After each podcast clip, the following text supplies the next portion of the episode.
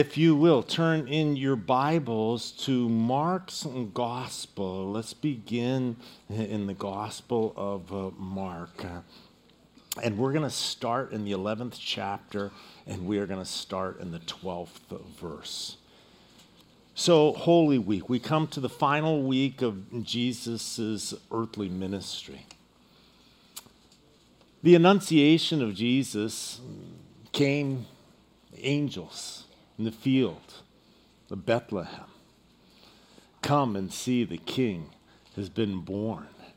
And you will remember that, that the shepherds then went uh, up into the city. You will find a, a son wrapped in swaddling cloths in a manger. And, and so Christ's journey begins. And you remember John the Baptist uh, points to Jesus Behold, the Lamb of God who takes away the sins of the world. And, and then we see Jesus making his triumphal entry. John the Baptist is dead, he is beheaded, he is gone. But now the people are singing the hosannas. The people are declaring the Son of David and and you'll remember that the religious leaders, as Jesus comes into the city, that they are opposing him and telling Jesus to silence his disciples. And you'll remember that Jesus says to them that if they were to, to be silent, then even the rocks themselves would cry out. Jesus comes into the hmm, temple, and you'll remember that he heals the blind and the lame and the children are crying out, Son of David. And, and Jesus then surveys the whole situation, the hour now being late, and, and he withdraws. He heads back out to Bethany, and that will be his pattern. He will come into the city and minister, and then he will withdraw again back to Bethany. And it is the final week of his earthly ministry. He is determined with every step he is seeking to accomplish the final touches of preparing the hearts of, uh, of the disciples, getting them ready for his departure, seeking to fulfill all that the Father would have for him, surrendered completely to his will, knowing that the cross lays in front of him at the end of this week.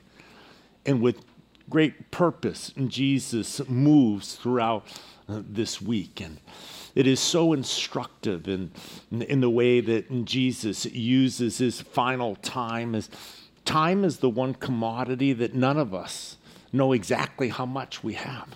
But it is that precious gift, how you choose to spend it, what you do with your moments, who you choose to spend it with. And so we follow Jesus as he marches through this final week uh, of his life, knowing that he will lay his life down. In verse 11 of this 11th chapter, and Jesus went into Jerusalem and into the temple, and when he had looked around at all things as the hour was already late, he went out to Bethany with the twelve. And, and then in verse 12, and now the next day, when they had come out from Bethany, he was hungry, and seeing from afar a fig tree having leaves, he went to see if perhaps he would find something on it. And when he came to it, he found nothing but leaves, for it was not the season for figs. And in response, Jesus said to it, Let no one eat fruit from you ever again. And his disciples heard it. Now, remember that the fig tree is the symbol of the nation of Israel. Jesus had just made his official presentation of himself. And and now the religious leaders had rejected that official presentation. And, and so the consequences, the judgment upon the nation. And the nation was expected to be fruitful. And a fig tree, it's so interesting. If you're over in Israel in the springtime, you will see the fig trees that are over there. And right now, the leaves are coming forth. And, and before the leaves ever come forth, the, the figs themselves start to form. The buds start to form, and they start to grow ahead of the leaves. So by the time you see a, a fig tree with its leaves, you are expecting it to be fruitful. And so Jesus comes to the, the tree that is it is advertising that it is fruitful. And instead, he finds that there is no fruit whatsoever. And this is symbolic now of the nation. He came to his own, and his own received him not.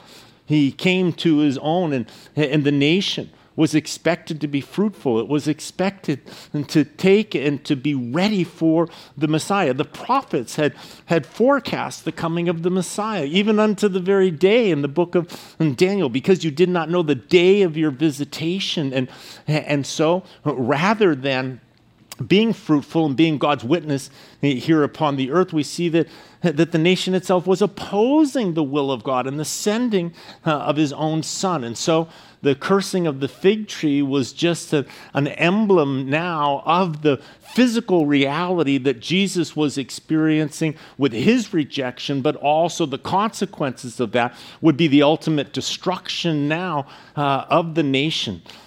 Titus would bring in his uh, armies in AD 70 and would absolutely destroy it. And so here, the disciples hear Jesus cursing that fig tree and they make note of it. Uh, and it says, and so they came to Jerusalem, and, and then Jesus went into the temple and began to drive out those who bought and sold in the temple and overturned the tables of the money changers and the seats of those who sold doves. And he would not allow anyone to carry wares through the temple. And then he taught and saying to them, Is it not written, My house shall be called a house of prayer for all nations? But you have made it a den of thieves, and the scribes and chief priests heard it and sought how they might destroy him, for they feared him, because all the people were astonished at his teaching. The backdrop to this final week is Passover. And you'll remember that one of the preparations for Passover was that you were to go through your house and you were to get rid of all of the leaven. You were to get rid of the leaven was typology for sin you were to cleanse your house. It was an external that was teaching an internal, that the true preparation is the preparation of the heart. And, and so the cleansing of the house, the cleansing of the heart, the preparation for the Passover. And Jesus comes to his house, his father's house. And there is the leaven all over. There are the money changers and the merchants and those that have set up shop in the court of the Gentiles. And, and because of Herod's enlargement of the Temple Mount and the beautification, the porches, and, and all that was there, people were using it as a thoroughfare, a, a shortcut from the upper city over to the, the east side. And and where there's a lot of traffic, then suddenly you have people selling bottles of water. And the next thing you have is the next merchant and the next merchant. And pretty soon there's booths and tables and traffic. And, and now it is turned into just a, a place of business, a place of commerce. And Jesus comes in and sees the pollution. Holiness to the Lord. My Father's house is a house of prayer. This is a sacred place. This is the one place on the face of the earth where God put his finger and invited the whole world to come and, and to worship him. The people, instead of seeing it as a place of connection to God, were seeking to make a profit, were seeking to bring commerce in. And so Jesus cleanses the temple just as the people were cleansing their houses. And once again, he reminds them my Father's house, it's a house of prayer, it's a place of connection to the Father. Whenever we come into the house of the Lord, it's a place of connection. We open up the Word, we worship, we pray, but all of that is just seeking to open up our hearts and to connect our hearts to God. And we have to make sure that it doesn't just become activities, just these by rote. We come in and we sing some songs and we read some stories and off we go. And, and we, we've come to the house of the Lord, but did we connect in the house of the Lord? And that's what it's all about your connection to God. God is inviting you every single day, listen, every single day into a deeper connection, a deeper connection, a deeper connection. And every day, listen, that we don't take God up on that invitation of a deeper connection was a wasted day. What, what was more important than drawing into a deeper relationship with God? And so we can let the tyranny of busyness and distraction and our cell phones and our TikToks and our scrolling through the social media and we and the next thing you know it's time to close our eyes and, and go to sleep. And the question is, did we use our time well? Did we use our time well today? Because we can't get today back. So Jesus comes into the temple and and once again, just points that it's a place of connection. It's a place of connection mm, to the Lord. And so mm, we see that Jesus uh, now mm, continues, and the chief priests there seeking to destroy him. It says, For they feared him. They were afraid uh, of pure, perfect love. Why is someone afraid of love? Why would someone be afraid of pure, perfect love because it threatened their agenda. Because they were seeking to hold on to their positions of mm, power, and Jesus was threatening that. And so, in protecting of what they wanted, they couldn't see truth that was right in front of them. And so they were uh, afraid.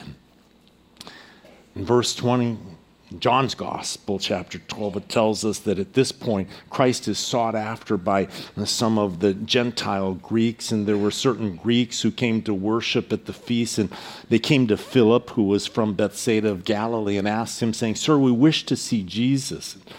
And Philip came and told Andrew, and in turn, Andrew and Philip told Jesus. And so we see the inquiry now from the Greeks, and this is important. This is a, a prefiguring of the Gentiles coming into the church as, uh, as now we see the inquiry.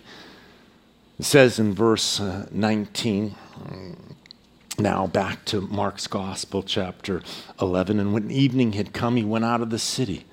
And now in the morning, as they passed by, they saw the fig tree dried up from the roots. And Peter, remembering, said to him, Rabbi, look, the fig tree which you cursed has withered away.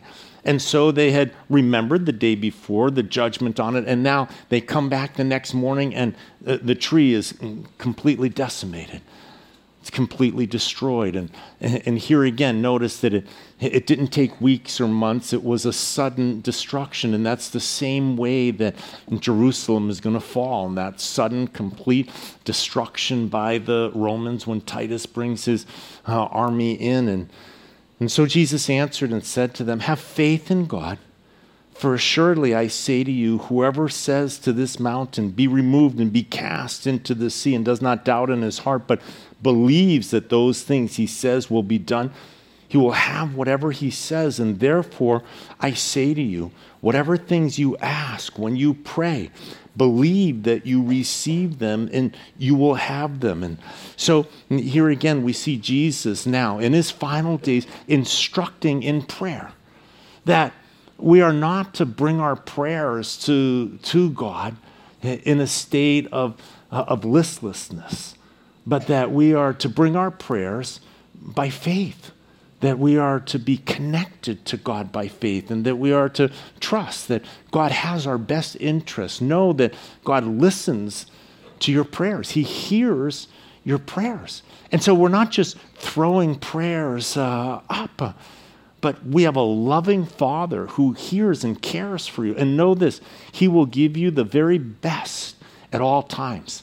And sometimes the answer of no to a prayer is the very best thing for you. We don't always get what we want, but God always gives us the very best uh, of what we need in any situation, in any circumstance, and always in His perfect timing. And so, uh, instruction in prayer and, and how we are to, to pray and then he, he, he adds in verse 25 and whenever you stand praying, if you have anything against anyone, forgive him, that your Father in heaven may also forgive you your trespasses. But if you do not forgive, neither will your Father in heaven forgive your trespasses. And we see the importance of keeping a clean slate with our brothers and our sisters, with those that are around us. Recognizing this, that we have been forgiven for all of our sins. And so, if we have been forgiven all of our sins, how can we withhold forgiveness from somebody else for, for any of their sins against to us? And so here we see that Jesus is teaching us the importance of forgiveness. Forgiveness sets you free. Forgiveness sets me free. When I forgive somebody and I, and I let it go, I have kept bitterness from entering into my heart. And when bitterness enters into my heart, whatever place in your heart that bitterness is occupying, it prevents that part of your heart from loving. And so the more of your heart that becomes bitter, the less capacity you have to love everybody else that is around you. And God wants you 100% free to love everybody at all times. Amen? And so the commandment, he, he commands us and tells us you absolutely have to forgive.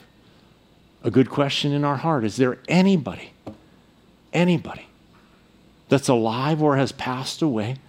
that you have not forgiven. That you have not forgiven. And what is forgiveness? Forgiveness says that I release the right to punish you for that offense. It's gone. I turn it over to God. God knows what happened. God, you see it. It's in your hands, but I'm not going to punish you at all. I've given it to God. And that's what sets us free.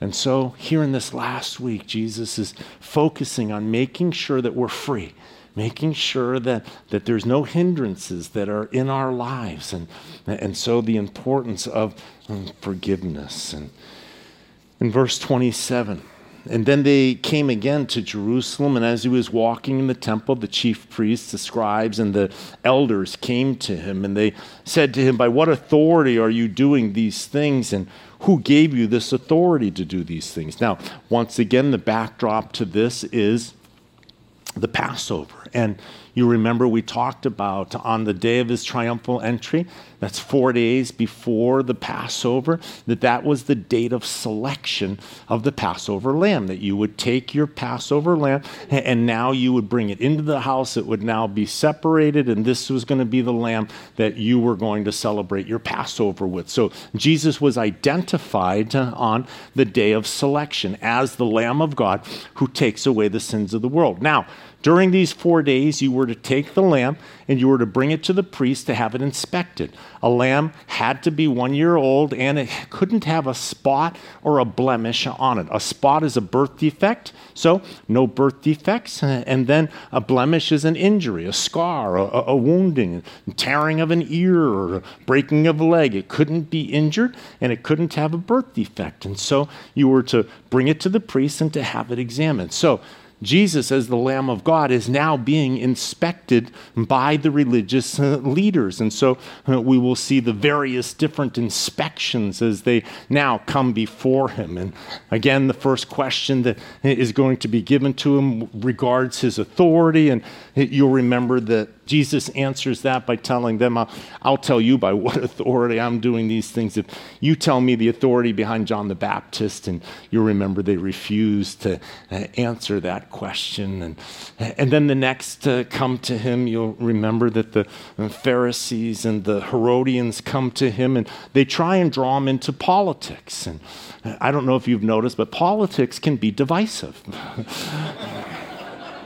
And so they, they seek to put in Jesus onto the, uh, the horns of the dilemma. Jesus, are you a Republican or a Democrat? And, you know, and, and so, and, and seeking no matter what he answers to that, he, he is going to, to be defined by his answer, and then uh, he is going to be rejected by those that don't share uh, that opinion. And so they believe that they've got great opportunity to diminish Jesus' popularity. But once again, Jesus steps outside of it. He's not here to promote any political party. There are those that would seek to hijack the church and use the church for their own political gain.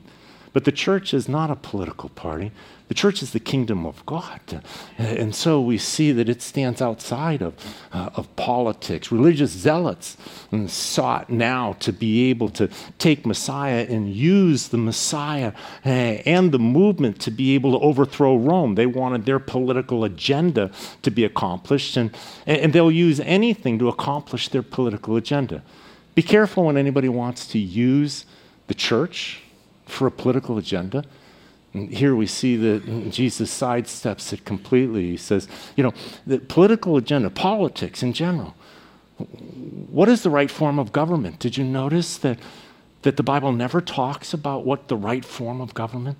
Whether it should be socialism or democracy, or whether it should be, you know, any of the different forms, kings or uh, parliaments or anything else. Why? Because that's man ruling over man right? He validated that governments are have authority to rule over. But jesus is setting up the kingdom of god and there's only one king that can rule over men. Amen? And so he's not interested in reforming the governments. He's interested in setting up the kingdom of god. And so we see that he bypasses that. Says render to caesar the things that are mm, caesar's. Give honor where honor is due. Mm, worship god and so we see here that Jesus wasn't validating the Romans or undermining the Romans. He just built the kingdom of God. How's the kingdom of God doing in your heart and in your life? That's, that's what is important in your life.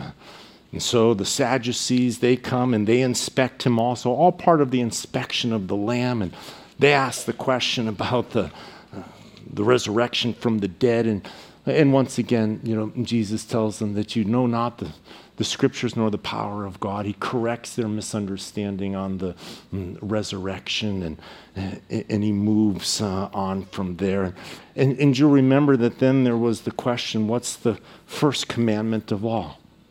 Once again, it was a, an entrapment of Jesus to be pulled into the, uh, the incredible debates that the that the rabbis used to love to have. We just got back from Israel, and our tour guide was, was joking with this. He says, When you have two rabbis, you have five opinions.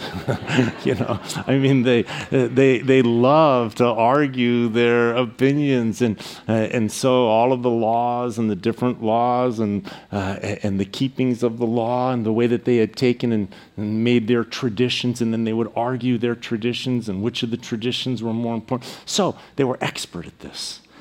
And so they, they had their champion debater, and now, Jesus, which one of these is the, is the most important? Seeking now to twist Jesus into a pretzel with, with which they were so practiced at doing. And, and Jesus, once again, he just uh, reduces it back to the simplicity of the focus of our life.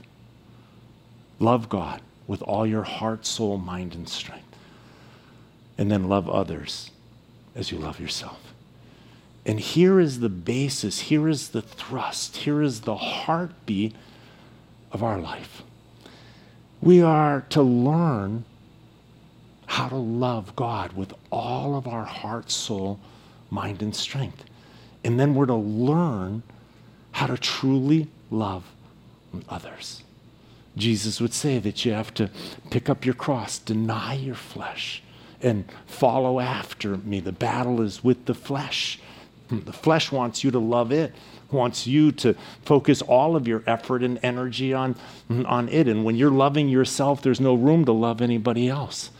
And this is why you have to die to yourself and crucify your flesh to be able to allow love to get out of your heart, out of your life, into other people's lives. And Jesus was the perfect example perfectly connected to the Father, so a perfect inflow of love into his life, and then perfect outflow.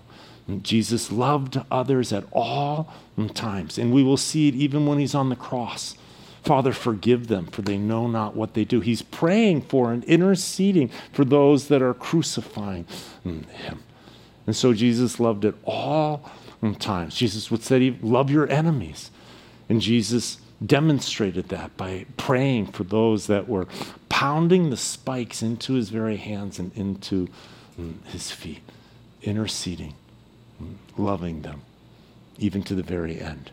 And so the model has been set for us. God didn't just tell us how to live it, Jesus came down to demonstrate exactly how to live it, to walk it out so that we would have that example before us. And it says that after that, no one dared question. Jumping to chapter 12, verse 41, it says that then Jesus sat opposite the treasury and saw how the people put money into the treasury. And many who were rich put in much. And then one poor widow came and drew, threw in two mites which made a quadrans. And so he called his disciples to himself and said to them, Assuredly, I say to you that this poor widow has put in more than all those who have given to the treasury, for they all put in out of their abundance. But she, out of her poverty, put in all that she had, her whole livelihood. And what does Jesus here show? He, he comments on sacrificial giving. On sacrificial giving he highlights this woman that puts in just a little tiny bit, but it was all that she had. And that represented a great sacrifice. There were rich people that put in a lot, but it was a little compared to how much that they had. She put in a little, but it was a lot compared to how much she had. And,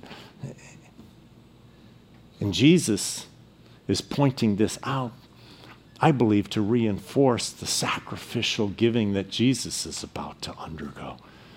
No greater love is a man than this, and he would lay down his life for a friend. She put in two mites. Jesus put his whole life on the cross for us. And Jesus paid it all. And, and so he points to sacrificial giving. Remember that sacrifice is the language of love. Sacrifice is the language of love. The greater the sacrifice, the greater the love behind that gift. And so here Jesus points to a, a great mm, sacrifice. Jesus weeps over Jerusalem. He utters the mm, eight woes and then weeps, O Jerusalem, Jerusalem, the one who kills the prophets and stones those who are sent to her how often I wanted to gather your children together as a hen gathers her chicks under her wings, but you were not willing. See, your house is left to you desolate. For I say to you, you shall see me no more till you say, Blessed is he who comes in the name of the Lord. And Jesus departs now from the temple. It's the last time that he will visit the temple. He crosses now from the Temple Mount, the Kidron Valley, to the Mount of Olives. And he heads over to the Mount of Olives, and you'll remember that it was there that the disciples, as they were walking by, they were just so impressed with the temple, the, the glory of the temple, and and Jesus, and then tells them that not one stone is going to remain upon another that shall not be thrown down. And they sit down over there on the Mount of Olives, and every day they would climb the Mount of Olives and head out over to Bethany, due east, and and so there was a, a garden over in the Mount of Olives. Garden of Gethsemane is a garden there in the Mount of Olives. And whether or not they're in the Garden of Gethsemane or they're just resting underneath an olive tree, but it's there that Jesus gives the, the very famous Olivet discourse when he talks about the, the end times, the second coming, the signs of those. And so Jesus uh, now talks about the future events and prophetically talks about the times that we are living in right now and how we are living in the very end times. We have seen the fulfillment of the Ezekiel dry bones prophecy, the regathering together of the nation of Israel back uh, into its land the revitalization of the Hebrew language from a dead language that was only in the scriptures to now it is the language that is spoken in the nation of Israel. the alignment of the nations, the moral decay of the world, the pestilences, the earthquakes, the signs, all of it is in play, is in movement right now. Israel and Jerusalem is the prophetic time clock. And, and up until they were regathered, that time clock was paused. But with the regathering, it's the nation that sees these things will not pass away until the Lord returns. And so we are coming into the very end of that time period. And, and so we are living in extremely exciting times. And just as when Jesus came the first time, they were expected to know it.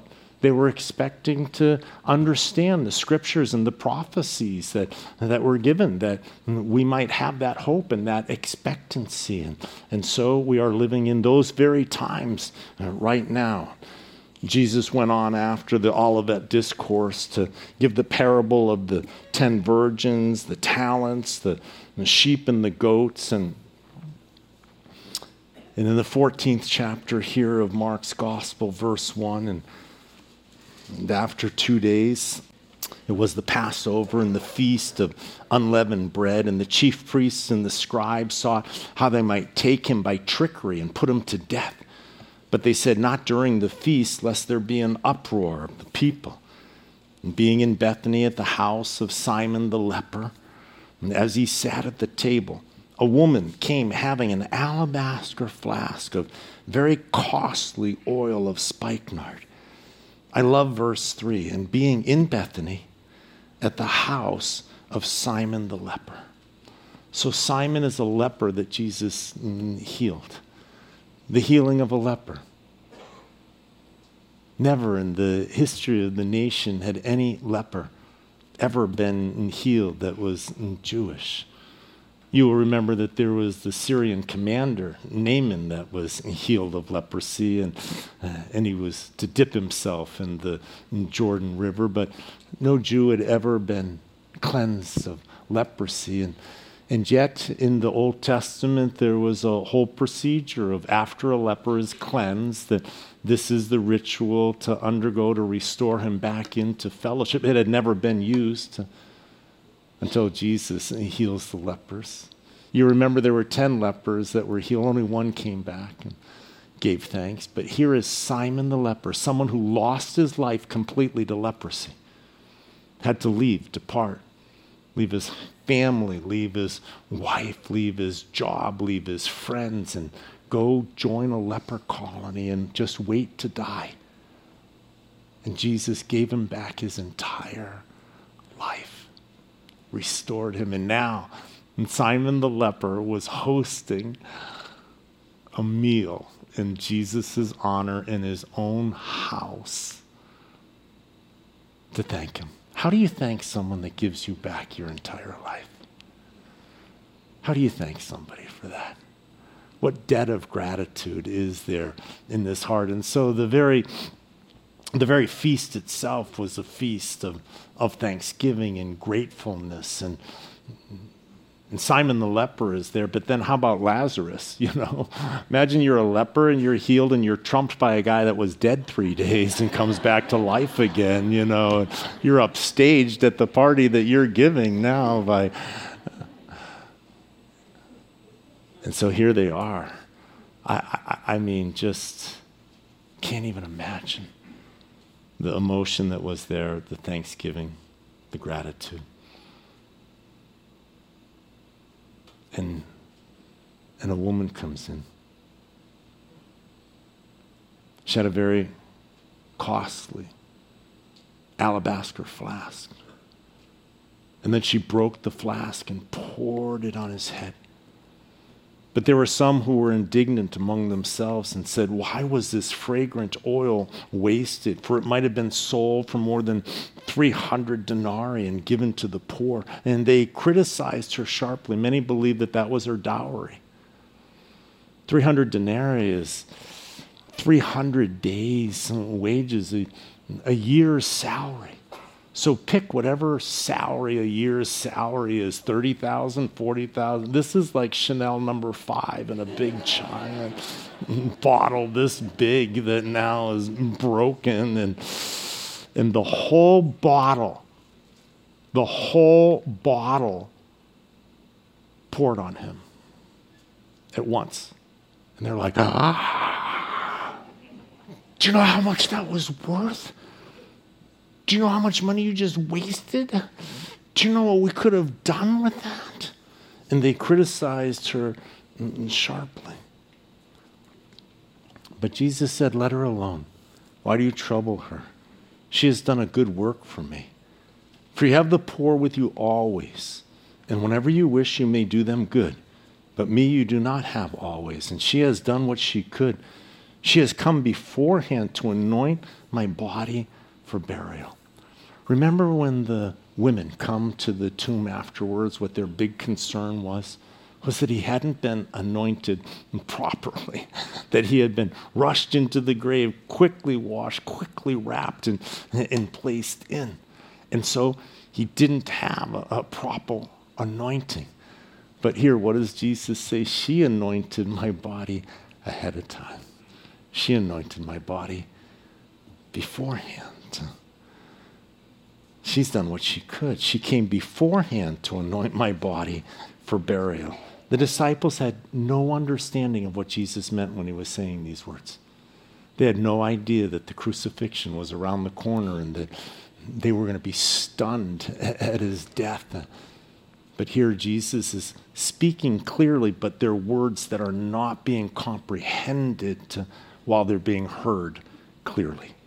Assuredly, I say to you, wherever this gospel is preached in the whole world, what this woman has done will be told as a memorial to her. and so, here again, what do we see? Sacrificial love.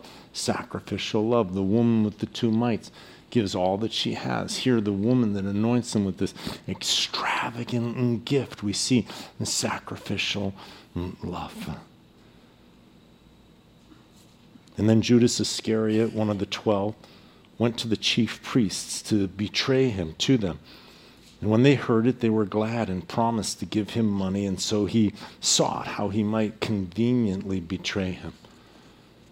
And now, on the first day of unleavened bread, when they killed the Passover lamb, his disciples said to him, Where do you want us to go and prepare that you may eat the Passover? And he sent out two of his disciples and said to them, Go into the city, and a man will meet you carrying a pitcher of water. Follow him. And wherever he goes in, say to the master of the house, the teacher says, Where is the guest room in which I may eat the Passover with my disciples? And then he will show you a large upper room, furnished and prepared there, make ready for us. And so his disciples went out and came into the city and found it just as he had said to them, and they prepared the Passover. Go into the city. Now, once again, the city is just bustling with all of the pilgrims that are there for the Passover. And, and Jesus tells them, Go into the city and you're going to see a man carrying a pitcher of water. Just follow him. And then, whatever house he goes into, mm, say to the master, the, the master has need of your upper room, and, and he will have it prepared for you. A man carrying a pitcher of water would be identifiable because women were the ones that carried the pitchers of water. And so, a man carrying a pitcher of water, this would stand out mm-hmm, in a crowd. So, go in, you'll find a man carrying a pitcher of water, follow him. And, and they went and found it just exactly as they had said. Many believe that Jesus didn't want to reveal the location of the Passover, knowing that Judas was seeking an opportunity to betray him. That if Judas knew where the Passover meal was going to be celebrated, that it is very probable that the arrest would have taken place and interrupted the Passover meal. And so Jesus keeps the, the address and the location by telling the disciples, just go into the city, you'll follow a man that has a pitcher, and whatever house he goes to, you, you go and prepare the Passover there. And, and that is quite impossible. I want you to jump to John's Gospel now, chapter 13, beginning in verse 1. Now, before the feast of Passover, when Jesus knew that his hour had come, that he should depart from this world to the Father, having loved his own who were in the world. He loved them to the end. And supper being ended, the devil already having it put into the heart of Judas Iscariot, Simon's son, to betray him. And Jesus, knowing that the Father had given all things into his hands and that he had come from God and was going to God, rose from supper and laid aside his garments and took a towel and girded himself. And after that, he poured water into a basin and began to wash the disciples' feet and to wipe them with the towel with which he was girded. And, and then he came to Simon Peter. And Peter said to him, Lord, are you washing my feet? And Jesus answered and said to him, What I am doing you do not understand now but you will know after this. And Peter said to him, You shall never wash my feet. And Jesus answered, If I do not wash you, you have no part with me. You can imagine the moment. The disciples came in arguing amongst themselves who was going to be greatest in the kingdom. it was always the, the job of the slave and the slave of the lowest stature in the house to wash the feet of the guests when they came in. In Israel, you wore sandals. It's hot and it's dusty, and, and so your clothes would be clean, but your feet would be dusty from having walked. And so when you were to come in and feast, you would slip off your sandals at the door, and there would be the basin, and the servant would just rinse your feet and, and wipe them. So the basin was there, and the towel was there, and the disciples came in, but there weren't any servants around. And they looked at the basin and they looked at each other, and they're like, Guess we're eating with dirty feet. Because I'm not washing your feet. Because it would be an admission that I'm in a lower pecking order than you. They'd just been arguing. Who's going to have the biggest territory? Who's, who's going to be the most important when Jesus sets up his kingdom? And that pecking order, that pecking order, the pecking order of the world. It's true in a barnyard. Grew up with chickens and roosters and goats, and there was a pecking order in that, in that pen. There's a pecking order on the playground. It's a pecking order girls have in their relationships with each other. Status connected to who you're friends and, and with. Pecking order of Facebook posts and likes and who has more friends and more followers and the competition of who's got more, who's more important, who's more popular. The pecking order, the pecking order, the pecking order, the pecking order. The disciples had their pecking order. They were fighting over their mm, pecking order.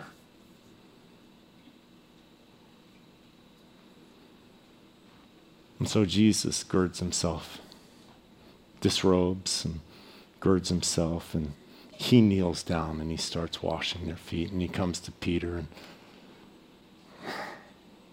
Lord, what are you doing? You, you cannot wash my feet. You can't wash my feet. You absolutely cannot wash my feet. And Jesus says to him, I have to. You see, because the typology here was that even though we're saved, when we walk around in the world, we're still going to get sin on our feet. We're still going to get the dust of the day. We're still going to have our moments of failure. And, and so we're going to need to constantly keep having our feet rinsed of our daily failures. And, and Peter says, No, you can't wash me. And Jesus says, If I don't wash you, you have no part of me. And Simon Peter said to him, Lord, not my feet only, but also my hands and my head. Give me a shower then. You know, I want, I want the whole thing. and Jesus said to him, He who is bathed needs only to wash his feet. In other words, once you're saved, you don't need to keep getting saved and keep getting saved and keep getting saved. You're already saved, you're washed. But you still need your feet rinsed off. He who is bathed needs only to wash his feet, but is completely clean. And you are clean, but not all of you. For he knew who would betray him. And therefore, he said, You are not all clean. And so when he had washed their feet and taken his garments and sat down again, he said to them, Do you know what I have done to you? You call me teacher and Lord, and you say, Well, for so I am. And if I then, your Lord and teacher, have washed your feet, you also ought to wash one another's feet. For I have given you an example that you should do as I have done to you. Most assuredly, I say to you, a servant is not greater than his master, nor is he who is sent greater than he who sent him. And if you know these things, blessed are you if you what? If you do them. Are you serving others or are you seeking to be served by others?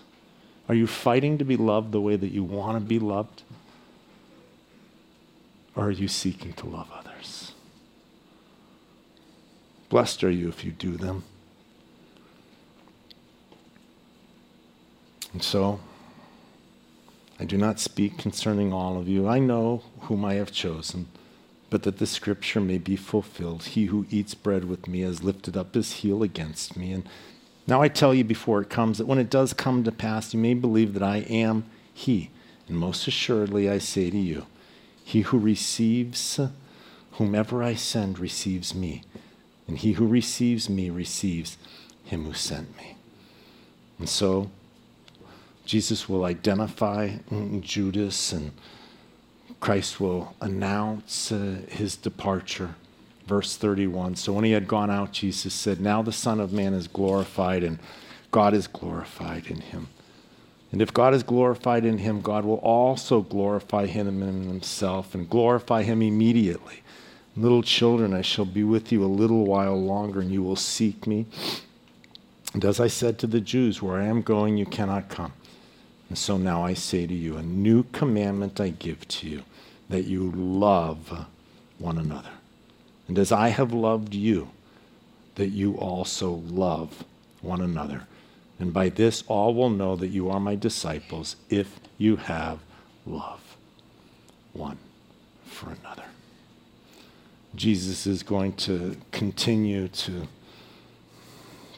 teach the disciples and this meal is the meal that he really looked forward to and and then he's going to institute the Lord's Supper and we're going to go to the Lord's table right now, and I want to invite the ushers to come and to pass out the elements uh, now. I want to invite the worship team to come back up onto the platform. And so we, we come to the, to the Lord's table, the Lord's Supper, to communion that Jesus instituted. And we see how loving Jesus is towards his disciples. He has longed for this meal. He has longed to be able to take now the common elements of the meal. He's going to take the cup, he's going to take bread something that was common to their meals. But now he is going to pour new meaning into those very elements themselves. And he is going to use these elements now as a, as a way of remembrance, as a way of commemorating. And what is it that Jesus is commemorating? When we come to the communion table, when we come to this meal that Jesus has with his disciples. And we see the, the lessons that, that he has taught to them, the lessons that we're to examine our own lives with. He taught them humility, the lesson of humility, and how it is that God exalts the humble, but that he will humble the proud. And whenever we take communion, we want to examine our own hearts. How, how are we doing in that area of, of recognizing the, that everything that we have that's good in our life has come from God? that every single good thing, I just want you to stop for one second and let that penetrate your heart. Think of every good thing that you have in your life. Every single good blessing that you enjoy in your life. And know that it's all traced back to the fountain of God's blessings in your life. And so, what do we have that God hasn't given to us? And then He's entrusted it as a stewardship to us in our life and in that place of humility, that place of recognition that all honor, all glory belongs to God. And not to take any of God's glory and to try and wear any of God's glory on your own feeble frame. To try and clothe yourself with what belongs to God is, is an insult to God. The proud heart wants recognition from others, it wants praise from others, it wants to be noticed, exalted, looked up to, respected. It was the very sin of the Pharisees the pride. They wanted the best places at the feast. They wanted the recognition. They, they coveted it. They fought with each other for it. And then presented themselves as godly men who were just carnal. Jesus described it another way. He says, You are nothing more than whitewashed sepulchres. You paint the outside, but your hearts inside are so desperately wicked the humility of Jesus, walking that path of humility. He kneels down, he washes their feet. Imagine that. Jesus washing their feet, their toes, the heels, the bottoms of their feet with his hands that will be nail scarred by the end of that weekend. And so communion is a reminder of the humility of Jesus. Service. Service to one another. Serving others, serving others, serving others, serving others, serving others. We're so busy with self. We're so busy with what we're trying to get done, with our to do lists, with our agendas, with what we're trying to accomplish. But are we able to even see others? Open the eyes of my heart, Lord, that I might see like you see. So, communion is a time to just stop and to reflect upon the example that Jesus set. And when he invited us to follow him, this is what he's inviting us into. The path up is down, service of others. And then he taught us to love, a new commandment. They give love. It's what your life is supposed to be all about.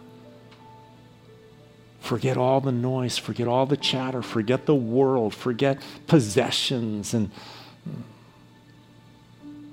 love. How are you doing?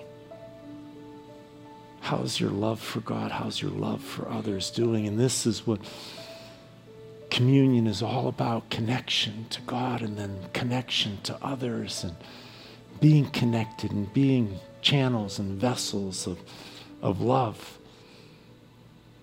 The woman breaks the alabaster and pours out love, and she's criticized. But Jesus exalts her. Extravagant love. Let's take a moment to reflect.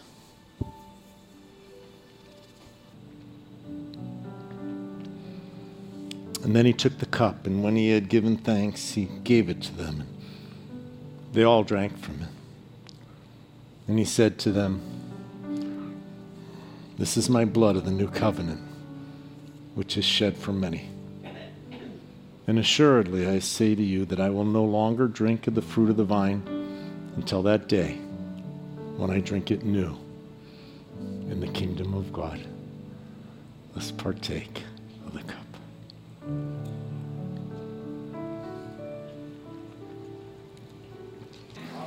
Father God, how can we begin to thank you? For God so loved the world that he gave his only begotten Son and Jesus, your willingness to come, to live the perfect life, and to go to that and cross, to die for our sins.